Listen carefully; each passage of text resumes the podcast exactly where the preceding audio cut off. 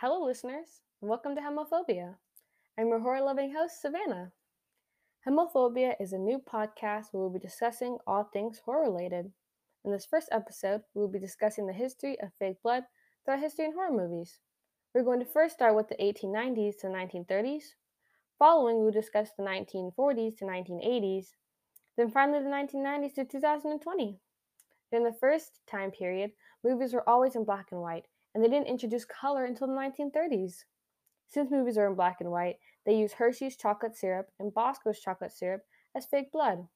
Due to the movies not being in color, the audience cannot tell the difference between the two. When movies started getting introduced in color, filmmakers had to come up with a new fake blood. In the 1970s, Dick Smith created this fake blood that was made from corn syrup, methylparaben, red and yellow food coloring from Ehlers, and Kodak Photo-Flo. The problem with this recipe is that Kodak Photo-Flo is poisonous if swallowed. Using this blood was very dangerous since they started splattering blood everywhere when there was a gory scene. Following the use of this poisonous fake blood, there have been better, safer options for false blood. There are now so many different variations of fake blood and gore due to filmmakers and makeup artists becoming more creative. In the Carrie film that premiered in 1976, they used Karo syrup and food coloring as the pig blood that was poured on Carrie, leaving actress Sissy Spacek drenched in fake blood. In the movie American Psycho that premiered in, in the 2000s, they used red food coloring in these things called squibs, which are little explosion devices.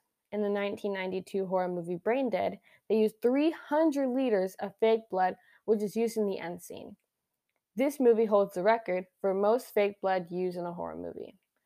The reason behind choosing this topic for my podcast is because I'm obsessed with everything horror and gore related.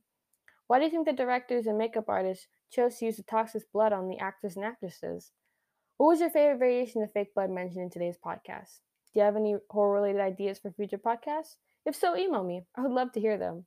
Thank you for tuning in to this week's episode of your favorite blood and gore related podcast, Hemophobia. Game over.